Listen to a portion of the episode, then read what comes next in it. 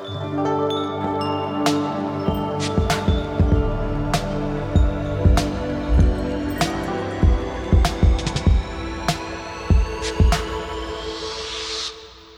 رح نكون عم نحكي عن أي متى بتستدعي حالة الشخص تدخل أكبر من المعالج أو من الطبيب النفسي؟ عادة الشخص وقتها بتظهر عنده أي عارض من الأعراض النفسية سواء الحزن التعب التفكير المشوش بينعزل عن حياته الاجتماعية وبتبلش تأثر على حياته اليومية. مفروض أنه هو يكون عم يلجأ لمختص بالصحة النفسية يلي هو أما المعالج النفسي المختص أو الطبيب النفسي لحتى يكون عم بيصير في عنده تشخيص علمي ويكون عم يتابع آه، بطريقة علمية بهدف تخفيف الأعراض آه، ويكون بصحة نفسية أفضل.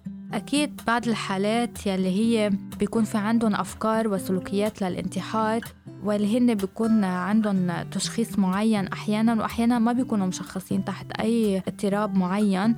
أكيد الشخص هون لازم يكون وقت يحس حاله إنه هو بخطر وممكن إنه يأذي حاله أو ينفذ الأفكار للانتحار. لازم يكون إنه هو عم بيطلب المساعدة بنفس اللحظة من أشخاص أو مختصين يقدروا يساعدوه ويسمعوا له لحتى ما يكون عم يقدم على خطوة الانتحار. لهيك لازم يكون عم يتصل بالخط الساخن أو يكون عم يتوجه فورا عند الطبيب النفسي لتلقي المساعدة.